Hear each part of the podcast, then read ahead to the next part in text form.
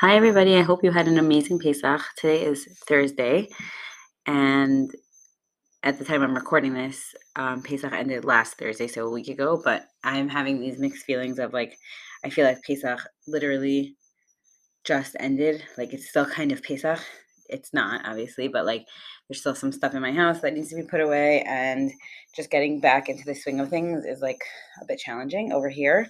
And at the same time, it feels like a million years ago. But I did just want to take the opportunity in the intro to this episode to um, follow up about my last episode, which was like a self care plan before Pesach, and I did get a lot of positive feedback from that, and and I did say this in the episode, but it was definitely for me as well. Like I felt like this like really strong desire and pull to get it out before Pesach because I have done self care episodes before Yantif before, probably many, probably four or five if you look back and I did one with Rena Reiser on her on her podcast about getting ready for Rosh Hashanah and Yantif in general. It's just, it's just if you think about it, it's like the whole like your whole schedule is turned on its head. Like you're not at a lot of times you're not in your home, and you're in someone else's space, and you're on someone someone else's time schedule, and you're eating different food, and you're not comfortable with where you are. I don't mean comfortable in someone's house. I just mean like, for example, we went to Rochester, and like I don't know like exactly what to buy, where the stores are. They don't even have a kosher supermarket. So things like that, the familiarity of where you live, uh, or maybe you are home and then you you're the one hosting. And besides for the fact that like there's another you know person or family in your house, your whole kitchen is kind of upside down. Like there's just such a change and a shift eh, for the positive, but also it can be very challenging. So just to have that foresight about like my life's about to change in a real way for a few weeks not even like oh oh, I got I got to get used to this because you don't really have to get used to this because it's going to end soon, but you do have to like make a real shift. So just reflecting back on my own um, Yantif, we had a beautiful Yantif. We were home for the first days. We went to visit my in-law family in Teaneck for Chol and then we went to Rochester where my father and my brother live. And um, and I told this I might have said this on the other episode, and I told it to a bunch of clients that we got like really tried to be really organized, and I am um, now in Kayla Levin's How to Glow program, and she talks about like executing plans besides besides for you know planning. It's like the execution plan, like how are you to follow out your plan, which I really just really really appreciated. So we made a spreadsheet with three tabs one with our schedule one with our menu and one with our grocery list and that way it's always on the computer and i could refer back to it next week i mean not next week next year and it's still hanging on my head that we want to like take notes for what went well and what we want to change next year, which we definitely have to do. But just it helped the whole transition of to Pesach out of Pesach go more smoothly, and that really um, helped me. And I hope it will be helpful to you. And at the same time, I'm telling myself that like sometimes you could plan and plan and plan and plan, and it could still not work out, and that's okay too, and that's part of life. And I think just like what I always say, like the self compassion and the grace is going to really help you to say like I tried, I did my best this didn't work out. It's out of my control. Obviously, Hashem's in charge. You can't plan everything, but just balancing those two things. That on the one hand, you have the ability to plan, and you should plan. On the other hand, knowing that it's like I always say, like a meal plan is a flexible meal plan. So, like a plan in general is a flexible plan because you will never have it exactly as you want it or think it's best, right? Um, so yeah, like just also another big part of Pesach that I felt was like really helpful was like knowing what I need, what my husband needs, what my family needs, and like not to be selfish, but like putting those needs first so that like everything could function better. Not because not to be not to like disregard other people's feelings at all, God forbid, but like just I feel I say this to clients a lot, like people tend to treat you the way you treat yourself. Right. And I talk about this with clients a lot, like that triangle of dysfunction, like rescuer, victim, abuser, which which um if you're a client of mine, you already know. Um, but like if you're in any of those roles in a relationship, you could kind of rotate around the triangle and become all three of those roles. And um, part of being an adult, I always say, like, now you're here, now you're an adult, like, you are not a victim, right? So you could, oh, there's always other possibilities. They might not be exactly what you want, but um, if you hold your ground and know what's best for you and do it respectfully, I find that other people really do respect that, even if they're like kind of upset about it.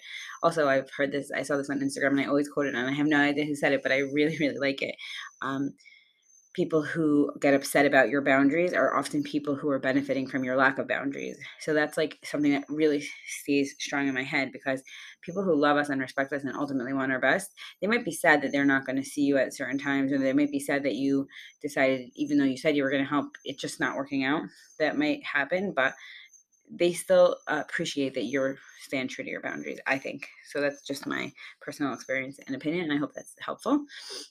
And now moving on to today's episode, which is with Sabrina Magnan, who's also um, an intuitive eating counselor, and she went through her own ups and downs with disordered eating, and she was actually um, a swimmer and you know transitioning out of being a swimmer and how her body's changing and i think she just has a really interesting story and really has a lot to say on the topic. So without further ado enjoy the episode Hi, everyone, and welcome to my podcast, Get Into It with Gila.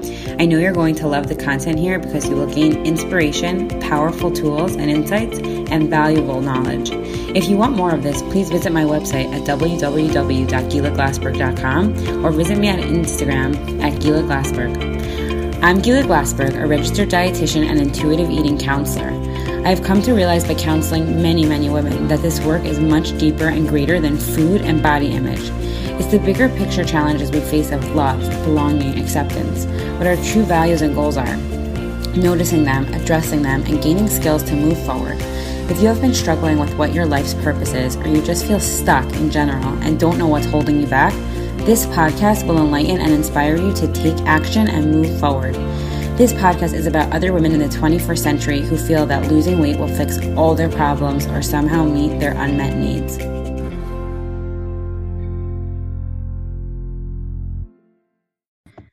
Hi, everybody. Welcome to another episode of Get Into It with Gila. I'm Gila Glassberg, your host, registered dietitian, and certified intuitive eating counselor. And today I have with us Sabrina Magnan.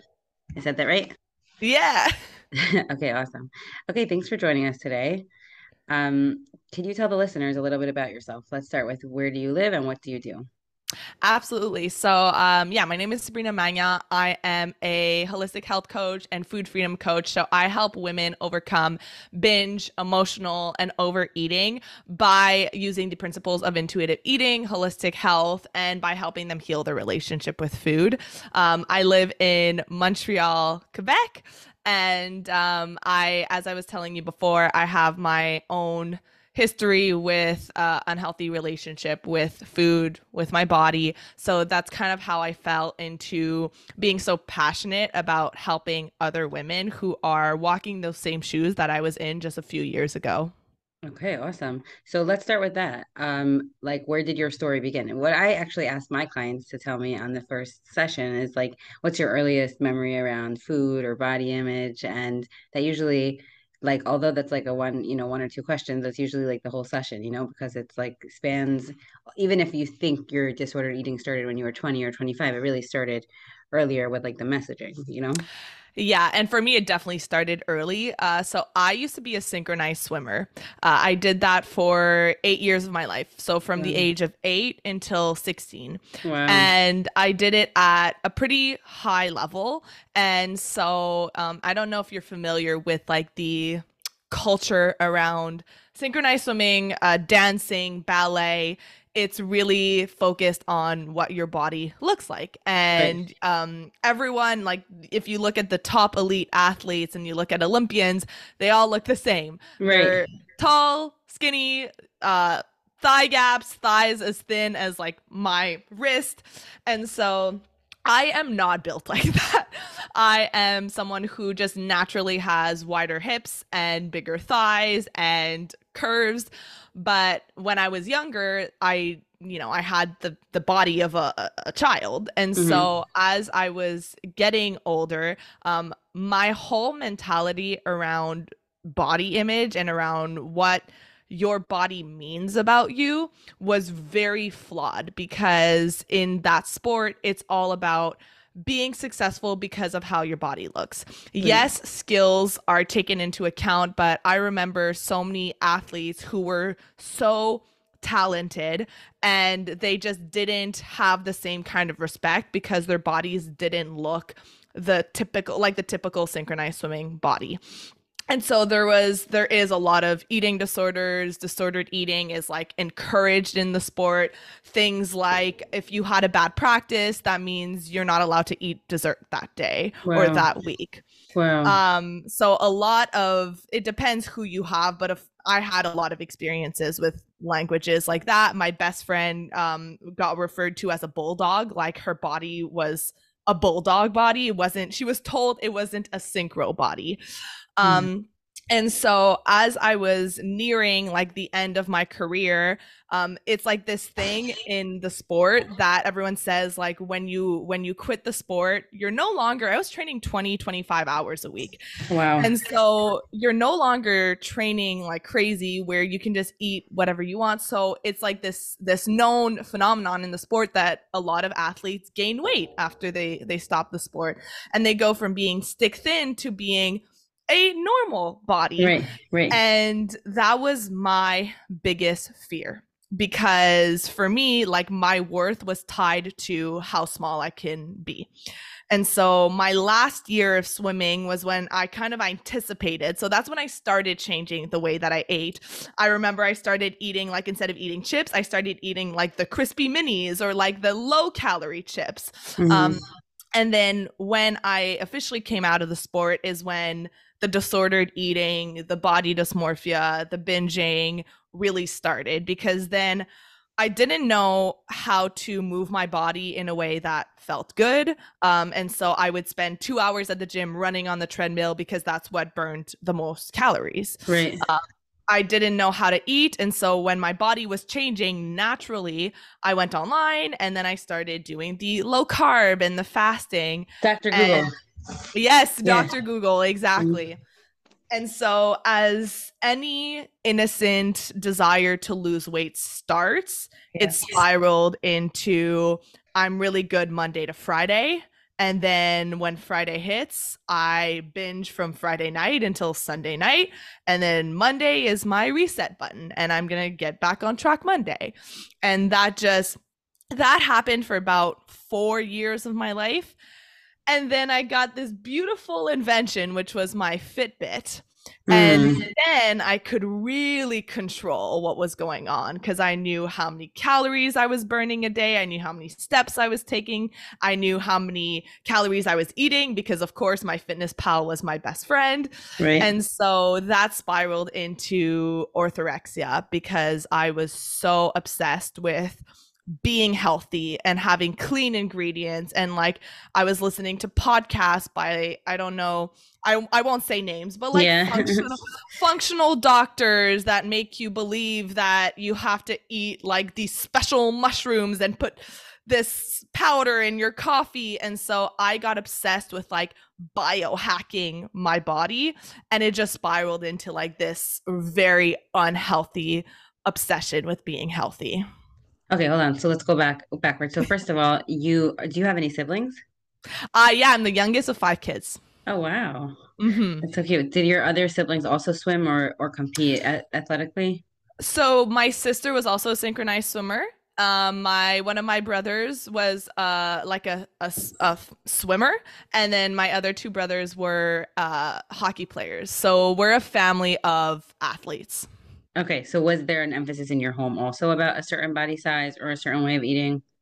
I would say that not outwardly. Like I don't I I do now that I do this work, I do hear certain diet culture um language in my house and now like I've really made an effort to bring it up to my parents but they grew up in that era right. and so things like oh you're going for a second plate mm-hmm. um questioning like your hunger like oh you're already hungry like you ate this this morning mm-hmm. um and i remember very specifically like for anyone who has struggled with disordered eating like you remember every comment that anyone has ever said about food and your body and yes, i remember true.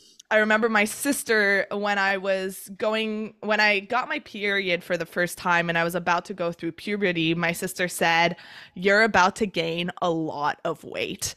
And mm-hmm. for me, I remember exactly where I was standing in my kitchen and thinking, I will not let that happen. Like I'm going to prove her wrong. Um and and like it was this this idea that like if you gain weight, that's the worst thing in the world. Totally, totally. Um, it's crazy. I just want to, I just want to um, educate the listeners for a second that people do gain weight when they get their period, and that's a good thing because you need a certain amount of body fat in order to menstruate. And obviously, men menstruating is a beautiful, healthy, normal part of life. Like you were saying before, your body has curves and you have bigger hips. Like women, women have curves, right? That's part of being a woman.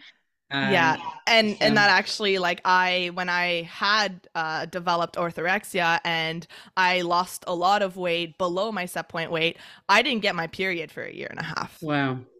Yeah. Wow. So that's yeah, that's definitely an indicator of something something going awry. Mm-hmm. And I will also educate the listeners again and say that a lot of people, uh, you know, the book Sick Enough.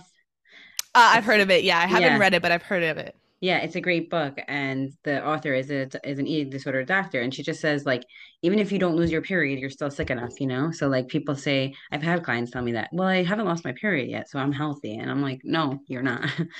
yeah, um, for sure. And when I was in when I was in university, um, I was I became aware near the end when I was at my sickest. I became aware finally that like this is not this is not healthy. Like you're you're not going out to eat with friends. You're terrified of eating. You're always thinking about food.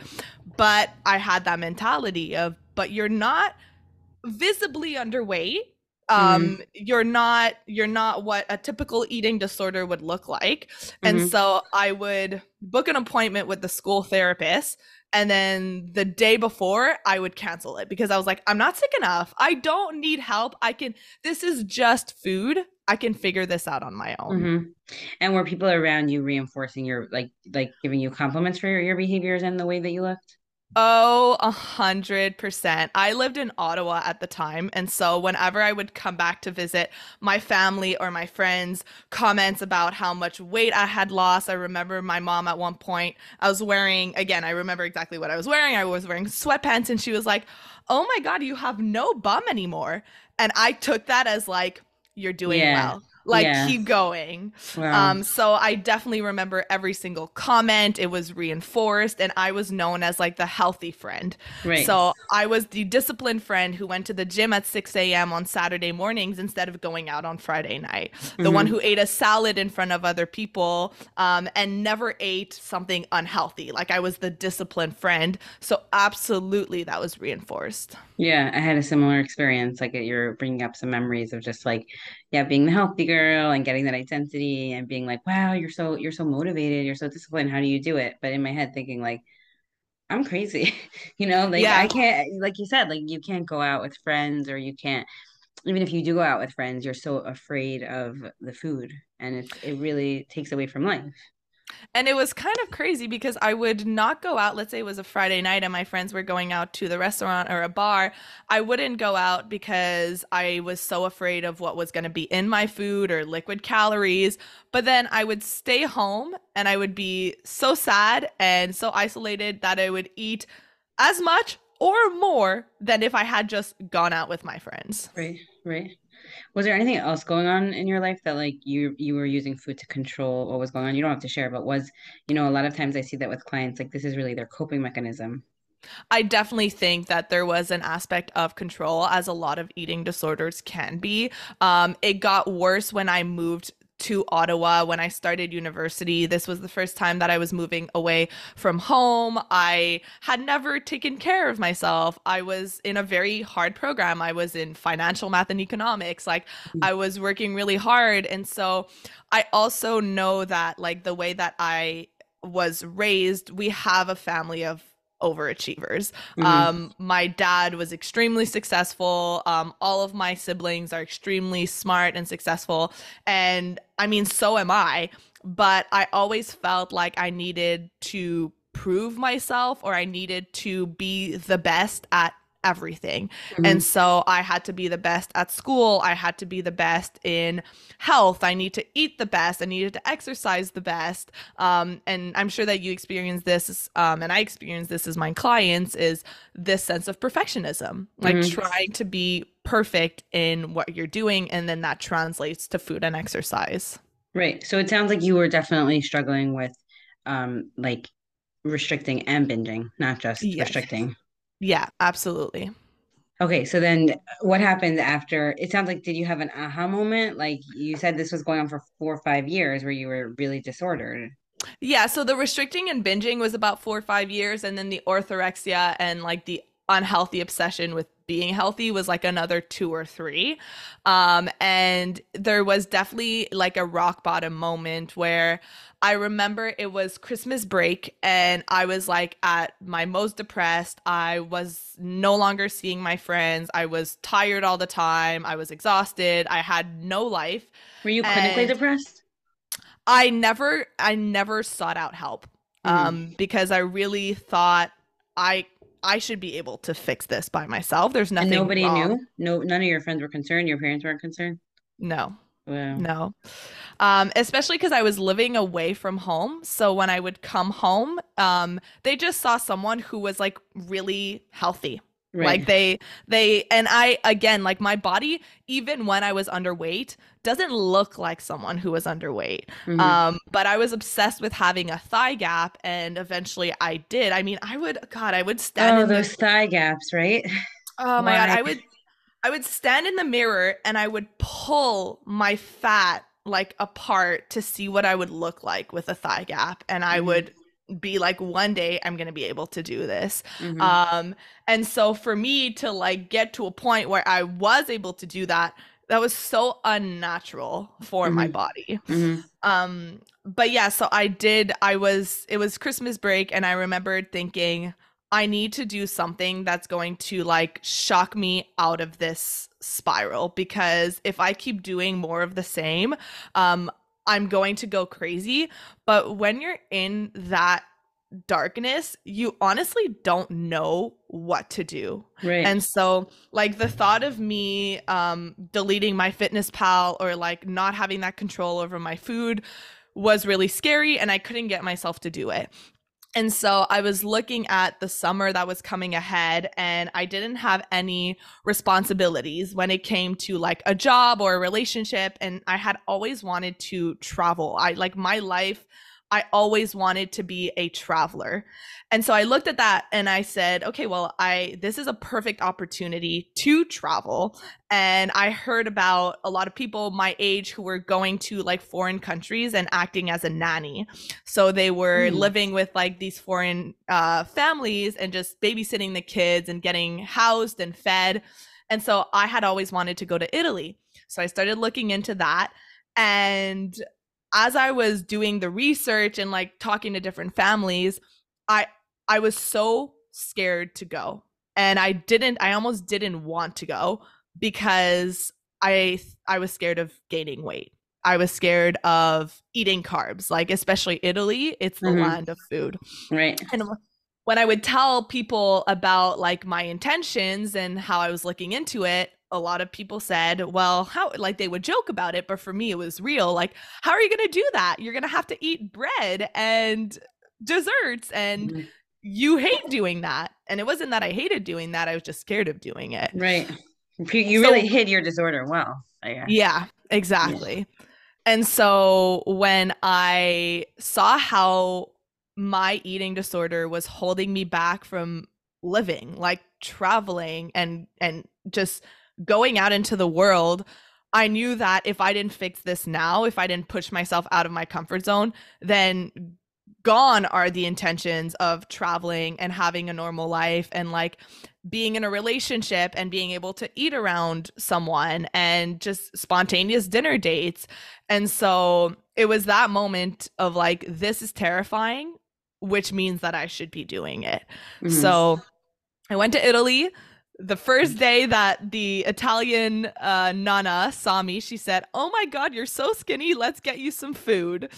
And right away, I was like, I've made a terrible mistake. This is going to be a mm. horrible summer. And slowly but surely, that summer, I started noticing that if I ate more and if I ate carbs, I actually felt better. And I wasn't thinking about food. And I wasn't so undernourished. Yeah. And I could eat the dessert and not binge, and I could eat the dessert and not gain 10 pounds overweight, which is like uh, this is really what I thought that would happen if I had the one thing because that's what diet culture taught me. And so my entire mentality around food, especially like Italian culture, is all about enjoying food and using it as a sense of connection, of peace. And so I came back from that summer knowing that I wasn't completely healed, but I was like, it was that seed that was planted of like, mm-hmm I had a very flawed mentality when it comes to food. So I need to go to work to deconstruct all of this and start healing because I cannot go back to where I was before. Okay, so actually, I want to say a few things about that. So first of all, I, I said that you hid your disorder well, but also it sounds like the people around you were very stuck in diet culture that they so reinforced it. Number one. Mm-hmm. Number two, it's so important for people to hear this story because when you are underfed, your brain doesn't work properly. So of course you're not going to be able to make good decisions. You're not going to be able to make rational decisions if you're if you don't have enough calories. Mm-hmm. And that is yeah, part of an eating disorder. Um, and then just like that refeed that refeeding and that re-nourishing and getting back like your brain cells, you know. Um, mm-hmm. um, and it sounds like like you know the principle of intuitive eating, like making peace with food um you really did challenge yourself in a way and it could have gone it could have gone badly because it sounds mm-hmm. like that was a really big challenge but that is like really what you needed was to like slowly but surely like see that like i talk about that a lot with clients that in other countries um, food is a source of pleasure and joy and connection and love and you know and in certain countries it's like it's like a, it's like just just negative because it's so we're even though we love it and we talk about it and there's all these restaurants and food network shows but we still have this underlying food is really bad and i'm bad if i eat it and emotional eating is bad right? So yeah. you had like a like probably like a culture shock that shocked you back to like reality a hundred percent. And when I came back from that trip after the summer, I had like reverse culture shock. I hated the culture I was coming back to um, because I think that, as you said, like the making peace with food aspect is so huge and it could have gone wrong because I'm sure that you see this and I see this in women who try to start intuitive eating and they're like, well, I'm just going to make peace with food and I'm just going to eat all of the foods. And then they end up binging and feeling even more out of control. Mm-hmm. But I mm-hmm. think that when you either have the support from a coach, a dietitian, a therapist to actually take you through systematically, or for me, I didn't have the support, but I was doing it in an environment that encourages eating slowly and mm-hmm. tasting your food and paying attention and being grateful that helped me not completely go off the week the deep end because I was able to start bringing gratitude to the food that I was eating instead of, like you said, eating it out of fear. Right, totally.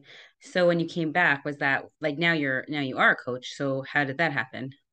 Yeah. So when I came back, as I said, I wasn't completely healed. Uh, it happens. It doesn't happen overnight. But then that's when I started. Just I decided like I need to learn more about this, and I need to start changing my entire narrative around food and my body. And so I started listening to podcasts and reading books, and then I decided like after I felt like I had a really good grasp on it, I just realized there are so many women in this world who struggle with where I was just a few years ago. And I need to show people that there's a different way to be healthy, to be happy without being afraid of eating. And that gaining weight sometimes is exactly what you need and what your body needs. And so I met a health coach uh, very randomly at a restaurant. She told me what she did, and I was like, this, this is exactly what I want to do. So I I went through a certification program. Was I got doing, certified. She, she was certified in intuitive eating. No, so she was we like briefly talked and she told me how health coaching basically takes like a holistic approach to it. So instead of just looking at food or exercise, it takes into account your relationship with food, your relationship with exercise, stress, sleep, your relationships like your your relationships your romantic relationships your social connections um it looks at how all of these things play with one another because what most people do when it comes to dieting is they just focus on what do I eat and what don't I eat? Mm-hmm. And there's so many like roots that connect to that that they don't even touch on, especially when it comes to emotional eating. A lot of people think that emotional eating is the problem, when a lot of the times it's just the symptom of either a lack of balance in their life or a lack of joy or emotional dysregulation. And so I wanted to dive into all of that.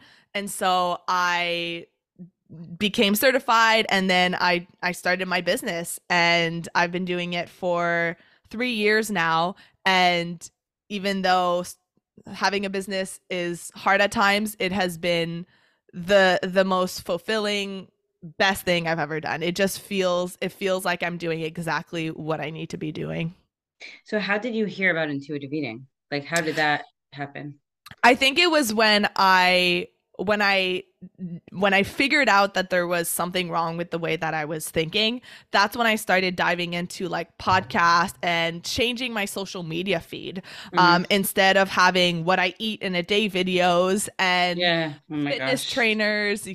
I God, like my entire Instagram, if I could go back to a few years ago, like my saved posts were just like healthy recipes and what I eat in a day videos and workout videos. And now it's like self care and mental health and mm-hmm. those things that actually do promote well being.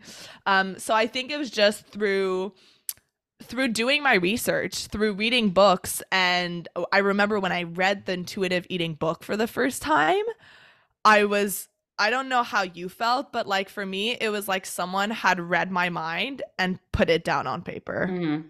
I felt similar, like, oh, this is why I was binging, or this is why I was um feeling so isolated or this is why you know the the social connections of dieting or this is why i felt so good when people would compliment me because it was like so much a part of my identity and like you know i like i i was so good i was so in control i was so strong right so mm-hmm. when i mm-hmm. read the book i was like oh that was like exactly what i was struggling with it's crazy yeah and that that validation is is huge because i I'd run a group coaching program and I've done one on one coaching and I've done group coaching. And what I love about group coaching is that these women, before they join, like they feel so alone. They feel yeah. broken. They feel misunderstood. They don't, most of them don't talk about this stuff with anyone because right. there's so much shame and guilt wrapped up into it. And so just hearing that someone else has had the same experience, that someone else is walking the same shoes as you, that can relate to your stories, is huge for the healing process. That's so true. I I've run different groups. Like I actually like I started my podcast right around COVID, and then I also started my group, which was great because I was already familiar with Zoom. Um, and I did like different groups, like six weeks, four weeks, and just now, um, tonight is my is week 12 of 12 weeks and like mm-hmm. i see such a difference like not to not who's ever listening not those group those first groups were bad but like 12 week like i feel like one of the most i always say like i'm so inspired and like i remember like one week the women were like thank you guys all so much and i was thinking like i'm so happy that she wasn't like thanking me like mm-hmm. it's not me. It's like they show up and uh, some people are hesitant to spend the money and to the time commitment. And then when and then every time they do it it's just like it's like unburdening. Like like you're not alone. And also i think it's important for people to hear this like also like like most of my listeners are jewish and we have like like we don't we try really hard to like like i know that some of my clients are jewish and some of my clients are not jewish. And i've heard this from some clients who like like for example we try to dress like modestly so we don't wear like bathing suits to the beach right? Mm-hmm. so for mm-hmm. my clients who who do wear bathing suits to the beach it's like a gazillion times harder because like everybody's actually seeing their body. So as the summer approaches it's like what am i going to do? Like am i going to go to the beach? Am i not going to go to the beach? Am i going to challenge myself? Am i not? And like just taking the focus off of like how our bodies look and noticing that like we're so much more than a body but like diet culture and like people making money off of us are like are and I don't like I'm really not such a feminist, but like mm-hmm. to keep women small. Like I remember writing on my Instagram, like diet diet culture keeps us small. You know, yeah. dieting makes us small. Like why should we be small? Like why should we be quiet? Why should we uh, like the more we're obsessed with the way we look, the more we're obsessed with buying products that make us look better. it's like yeah. it's an addiction like it doesn't ever make you feel better ultimately and you just keep going and going and going. And like like i always say like if 80% of your brain is taken up by how you look and what you're eating what about the rest of your life? Are you married? Do you have kids? Do you have a career? Like do you have a religion? Like so how could you thank you for listening to this podcast. Thank you for being here. Thank you for being a supporter of mine. I really, really appreciate it. And I would really appreciate if you could leave a rating for this podcast an Apple Podcast. You could leave a five star rating. You could write a review, and it really does help the podcast move up in the ranks and uh, to help other people find this intuitive eating self help information that we have out there. And you could also you could also become a subscriber to the podcast and a supporter of the podcast. So you could either make a monthly donation or you could reach out to sponsor a podcast, and that would also be super, super awesome, especially if you had a specific topic you wanted me to cover or a specific person you wanted me to interview. Um, that really does help the podcast um, continue to be going. um, and just so you know, you could find a lot of other information on my website for free at www.gilaglassberg.com. There's a lot of YouTube videos there. A lot of the podcasts are YouTube videos as well. So if you if you're more visual and you want to watch it, and there's a lot of blogs there. There's there's so many blogs now. A lot of times when clients ask me a question or followers ask me a question, I'm able to refer them to the blog. So check that out. And um, you could also check out on my website at under the shop tab. There's many um, specific classes that you could purchase, like when I spoke in high schools to teenage girls or when I spoke to preschool teachers, if you're looking specifically for that information, like how to speak to your teens and how to speak to your children about how to create the healthy, positive feeding dynamic in your home, as well as an episode that I did with Shira Frechter on IFS, which was a very um, moving episode on how to use IFS in terms of your polarized parts. One part of you really believing in intuitive eating, and another part of you feeling really torn about your body changing and not being comfortable with it. And I'm also now have actively a group running that you could always join. It's a 12 week course, but you could join it at any time. And it's going through the 10 principles. So wherever you join, you'll be on that principle and you'll get access to all the recordings.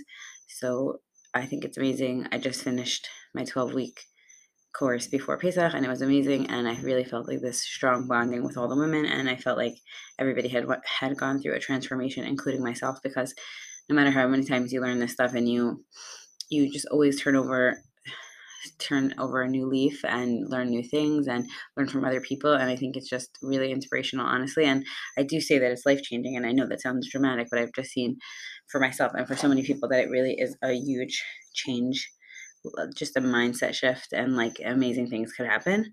So check all those things out and enjoy the show. Possibly have a good quality of life when your brain's like totally hijacked by diet culture. Yeah, 100%. I think of all of the women I've spoken to who have told me that they don't like being on camera, they don't like putting themselves out there, they don't like speaking up because of the way that their bodies look.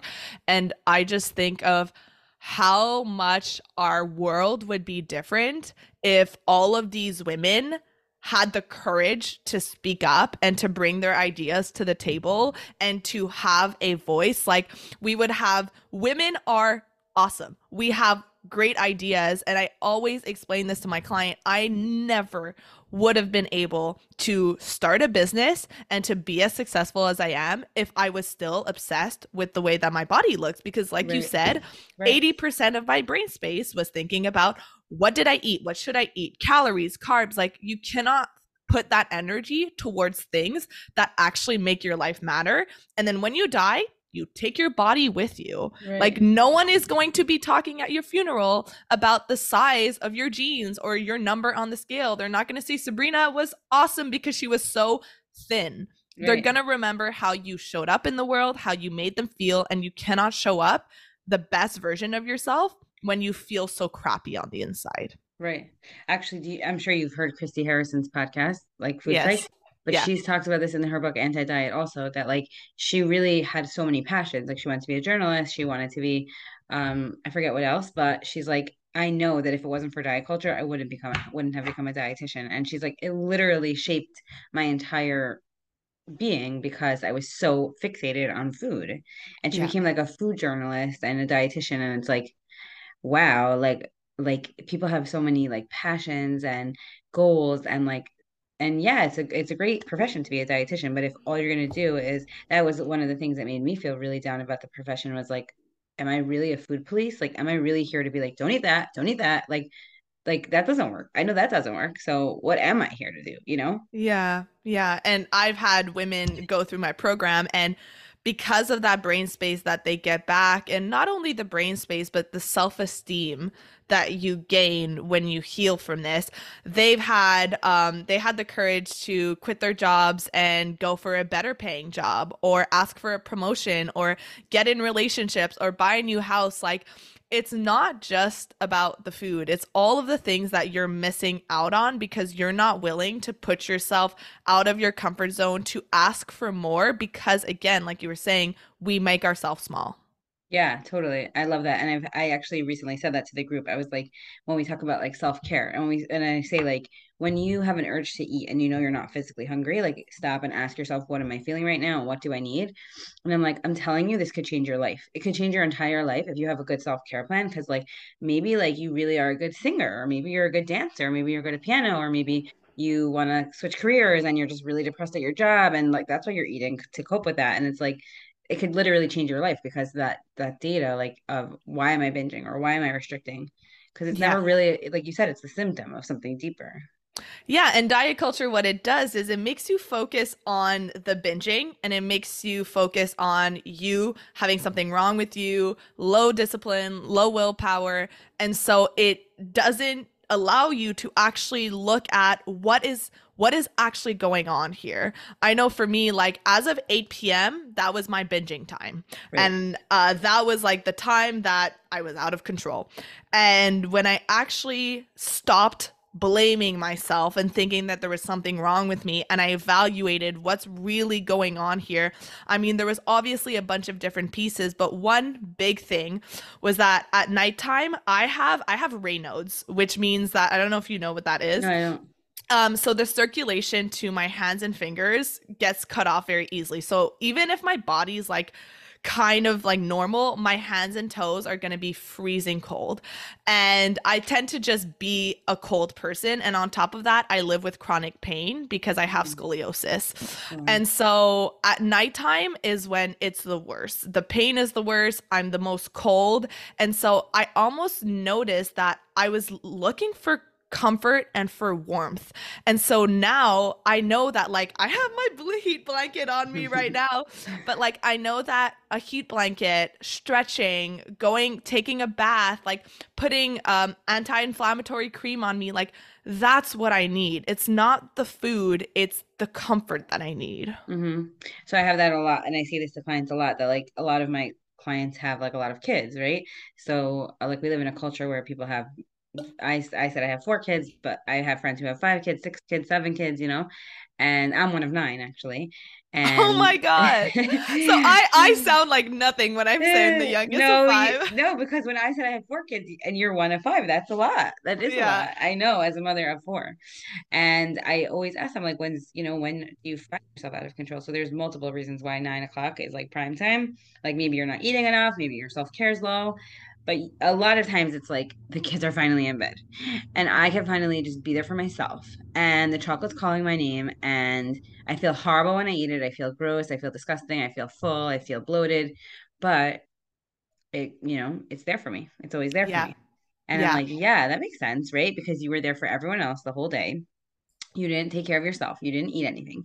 Even if you did eat something, it wasn't food that you liked because maybe you're still stuck in diet culture. And it's like nine o'clock comes around and it's like, if you're not going to say, like, oh, what I would really love to do is take a bath, or what I would really love to do is go out with a friend or take a walk around the block or anything, it doesn't have to cost money or take a lot of time, then yeah, I mean, the chocolate's going to help you in that moment more than, I don't know, yeah. screaming at someone or, you know, doing something that's really not helpful. So, yeah. And that's why emotional eating is a hard pattern to break because a lot of people, they have a love hate relationship with food, and food is one of their primary or only sources of real joy of of self-care and so when the thought of taking that away and they don't have any other emotional regulating tools or any other self-care practices it's like then what is gonna what am i gonna look forward to at the end of the day like mm-hmm. what if i don't have food to comfort me and that that thing that's always there then what else am i going to do and the thought of taking that away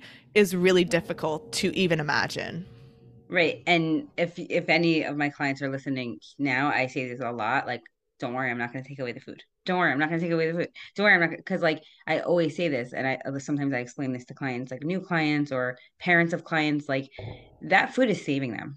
That food is literally saving them right now because they don't have any other coping strategies. Mm-hmm. Should they mm-hmm. learn other coping strategies? Yes, but they don't have other coping strategies. They don't know that they should ask themselves, what do I need? And that's, you know, multi layered. Like sometimes it's because they were never asked what they needed as kids, or they were never given what they needed as kids, or they were blamed for having needs as kids, you know, or just because they just have a hard time asking, or they they they were never taught that they matter, whatever it is. And it's like this is like a new language for people. Like you matter. You, of course, are going to get your needs met one way or another. So, whether that's with chocolate or going to therapy. And yeah it's hard work. This is hard work. It's really like self development, you know? Yeah, and I'm sure that you work with a lot of mothers. I work with a lot of mothers, and there's this constant like feel feeling that you need to put other people's needs ahead of your own. And so the thought of like going to therapy or taking care of yourself, going for a walk, taking a bath, or investing in a program to heal your relationship with food, it can feel so that word selfish and when you stop and realize that like maybe your relationship with food and healing your relationship with food is the least selfish thing that you can do because your kids are learning from what you do not what you say. And so when you actually are a role model for a positive and you know how to be a positive role model for a healthy positive relationship with food and for body image you're setting your kids up for a much brighter future Mm-hmm.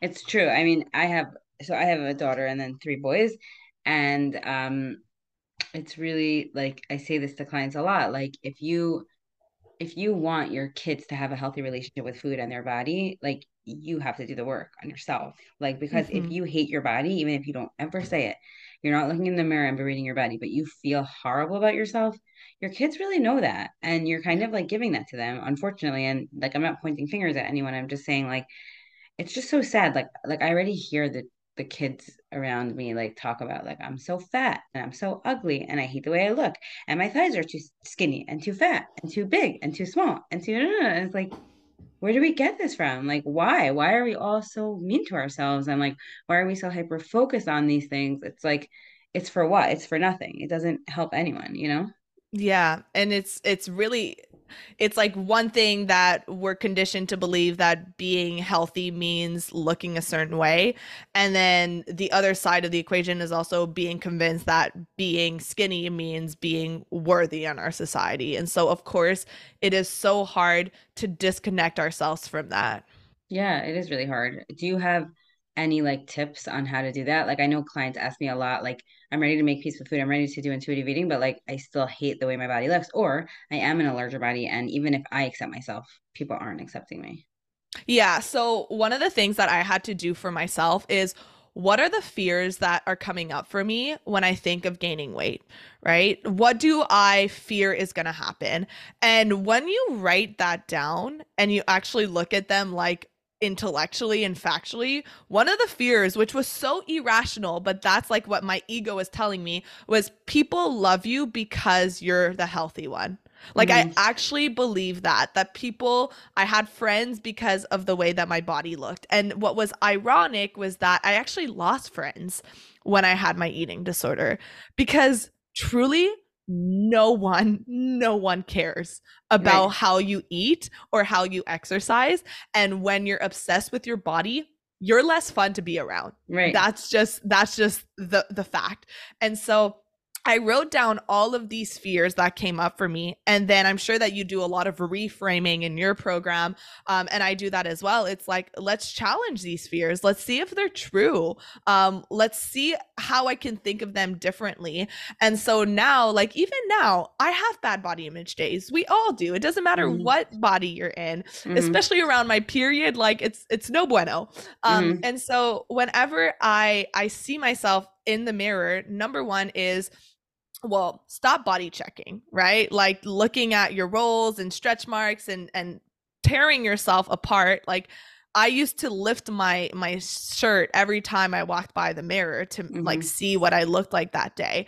And then that just reinforces this this belief that your body is the most important thing about today. Right. um and so no more body checking. And whenever i hear those negative thoughts coming up for me in the mirror I just I have a couple of affirmations that I come back to and for one of them that r- works really well for me is no one loves you because of the way that you look.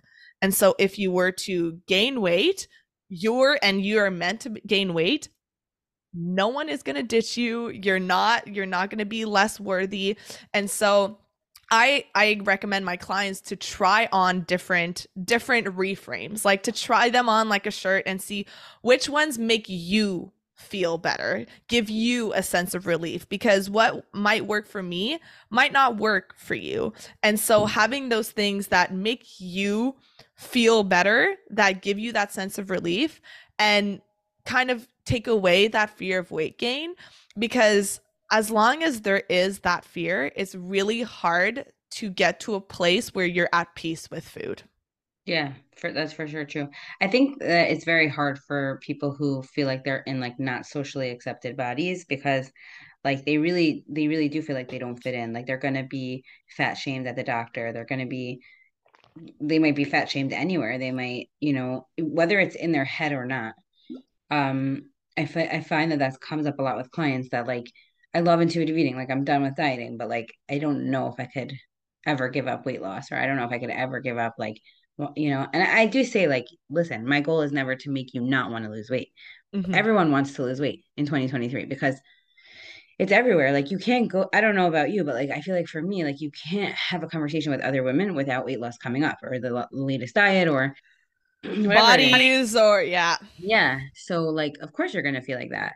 It's yeah. definitely a lot of work, like you said. Like actively not looking in the mirror all the time actively working with the thoughts in your head you know actively coming up with affirmations that i, I say that too like what i'm going to give you some ideas of affirmations but don't lie to yourself they have yeah. to work for you yeah, and and I so agree that like it's really hard to give up. I'm the same. I never say like I want you to completely give up the the desire to lose weight, but at the same time I want you to reflect on your past experiences every time that you have actively tried to lose weight, how did that end up for you? Right. Not just in the short term, but in the long term. Right. And if if your body is meant to settle at a lower weight, at your set point weight, if that's meant to happen, the only way to do that is actually to put weight loss on the back burner. Right. Because intentional weight loss, we all know, is going to lead to a restriction period and then a binging period. Right. And that is not a way to be consistent and maintain a healthy weight. And so, reflecting on our past experiences and remembering that classic quote of like doing the same thing over and over yeah. again and expecting different results, let's try something different. Yeah. It's going to take longer, but you have, we're thinking long term now. We're thinking yeah. about the rest of your life instead of the next month. Right. Evelyn Tribole, like one of the authors of Intuitive Eating, when I was doing the training, um, she's like, I want you to um like when like in the first few sessions you ask like okay what diets have you been on and what quote unquote have worked for you and like so you know people reflect on like 10 20 30 diets or like whatever you know 5 10 15 30 years of their lives and they're like, yeah, that diet or Weight Watchers, that one really worked for me. Keto, that one really worked for me. And then it's like, okay, well, what are the ramifications of that diet? Oh, I'm obsessed with my points. I always know every point. I can't eat carbs calmly. it's like, okay, so what's the definition of working for you? Because actually now you're even more obsessed. So just mm-hmm. remembering that, you know? Yeah. And and another one for me that was really helpful is I know what it would cost me to get back to the body that I used to have when I was disordered. And w- is it worth the cost of it? Is right. it worth the lack of period, the constant exhaustion, the obsession with food, the social isolation, losing my friends? Is it worth it? And when I think of that, I know without a fact, without a doubt, absolutely not. Right. I would much rather like my happiness, my well being is so much more important now than the way that my body looks. Yes, exactly. Like like asking yourself, like, would I rather be um X pounds heavier but also have a life?